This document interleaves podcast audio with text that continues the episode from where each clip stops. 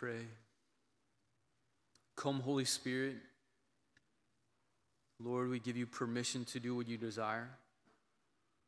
Make our minds, hearts, and souls fertile soil that your word may bear great fruit. Illuminate the scriptures for us. Reveal to us the face of Christ and the Father. Convict and console our hearts. Speak, Lord, for your servants are listening. Hail Mary, full of grace, the Lord is with thee. Blessed art thou among women, and blessed is the fruit of thy womb, Jesus. Holy Mary, Mother of God, pray for us sinners, now and at the hour of our death. Amen. Why did you ever make us leave Egypt? Why did you ever make us leave Egypt? These words of the Israelites as they are journeying through the desert. And it says, in their thirst for water, they cried out to Moses, Why did you ever make us leave Egypt? This is, this is interesting, right? Because what was Egypt? They were enslaved. They were literal slaves. And their slavery continued to get worse the longer they were there because as their numbers grew, then the, the Egyptian Pharaoh wanted to oppress them more and more so that their numbers wouldn't grow for fear that they would turn against him. And so here they are, having been miraculously set free by God. And they're longing to go back to Egypt in their thirst. Why? Because, because they were like so consumed with the thirst of the moment that it clouded their vision. They couldn't see the present rightly and they couldn't see the past rightly. And so they were just thinking and longing for a full belly. And so the same thing happens to us many times. That in the difficulty of the moment, in the longing and the suffering of the moment, it clouds our vision and we cannot see the present, nor the past, nor the future rightly. Gets clouded. They're, they're on their way, the Lord guiding them step by step on their way to the promised land. And they're like, hey, we just want to go back to slavery. I was thinking of this in the context, right, of us, because the Israelites' journey from slavery in Egypt to freedom in the promised land, in that time in the desert of purification and healing and growing intimacy of the Lord, is, is uh, our life. Like it's, it's just a microcosm of our spiritual life, live with the Lord. From slavery and sin, the Lord purifying us and drawing us into the promised land, beginning here, but ultimately in heaven. So sometimes it happens for us that we have experienced some new freedom in the Lord, whether it's a, a new conversion or a deeper conversion or a, a beautiful season in our spiritual life, and we see this growth, and prayer just kind of opens up in a new way, and we're excited about the teachings of the Lord, and, and there's like a, a hunger and a sweetness and a vibrancy to our life of faith, and like, this is good. Let's keep going. We're excited. And then maybe we hit a dry spell. Maybe that dry spell goes a little bit longer. And we're like, okay, Lord, I'm dry spell, but I'm going to keep going. I'm going to keep going. And then maybe that dry spell goes a little bit longer. Gosh, like I'm faithful to prayer, one of the things, like what's going on? And then we begin to feel, and sometimes from the depths of our being, this longing to go back to Egypt. Like, Lord, why did you make me leave the way that I was living? Because right now, this just feels hard and painful. Why did you make me leave the way that I was living? And it clouds, right? This longing and this suffering and this dryness can sometimes cloud our vision, and we forget what the Lord did for us, and we forget his promises and we forget his providence for us right there in our life. And why would the Lord allow this time of dryness? The Lord will allow this time of dryness in the same way he allowed the hunger and the thirst of the woman at the well. She goes to the well and she encounters Christ. And Jesus speaks to her, right? Give me a drink. And she's immediately defensive. Why, why would you, a Jewish man, ask me, a Samaritan woman, for something to drink? Don't you realize we're enemies? Like, like this, you shouldn't even be talking to me.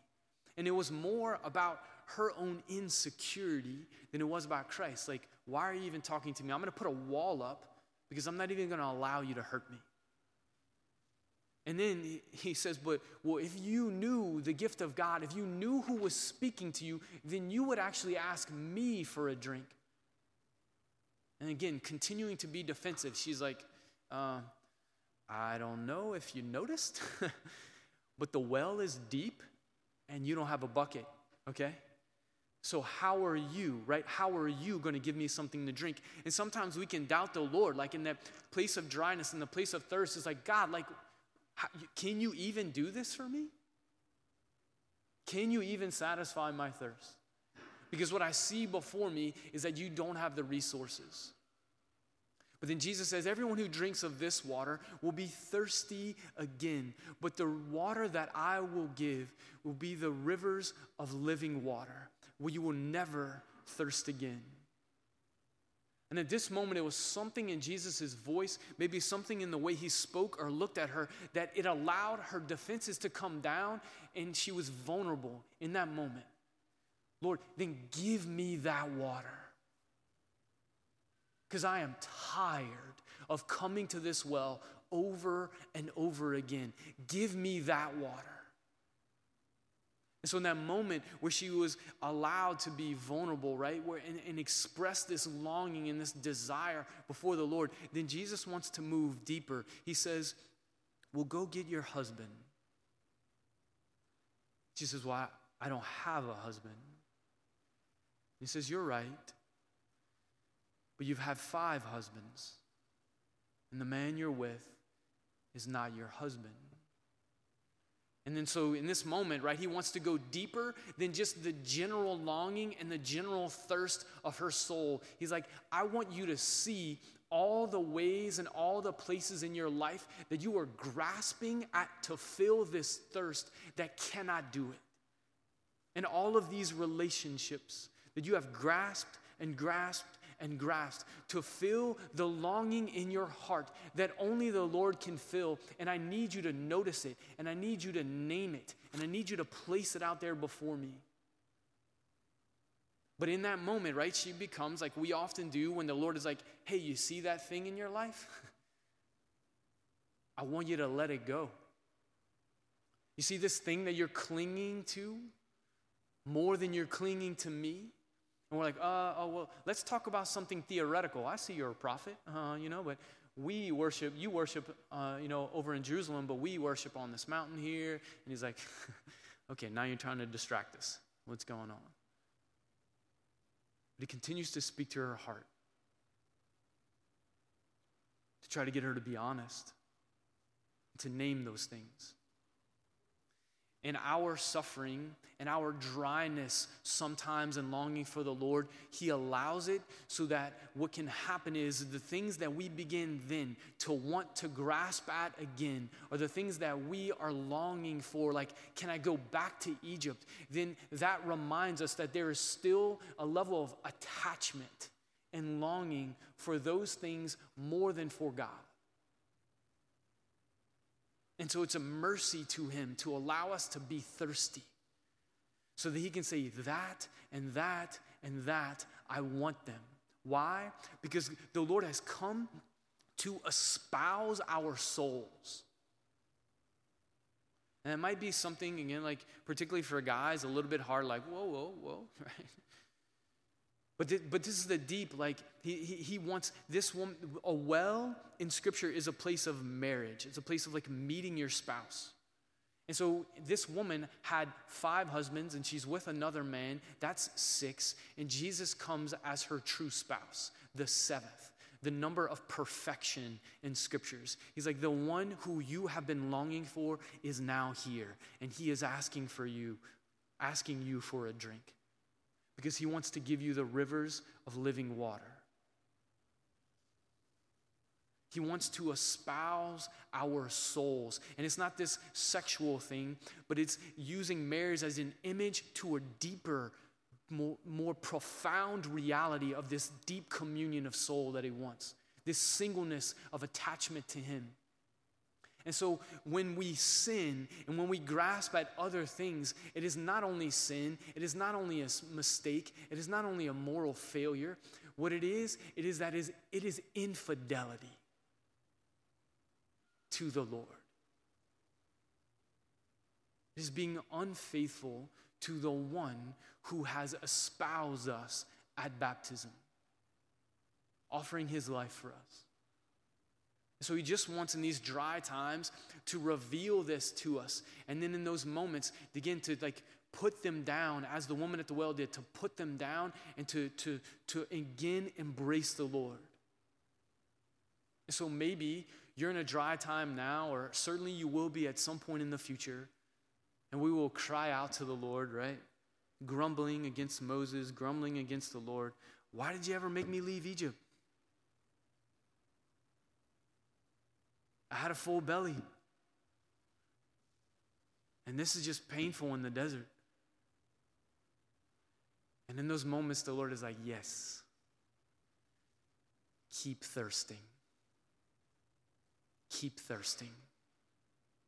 And whatever it is that in your heart is rising up to grasp at, that is not me, give it to me.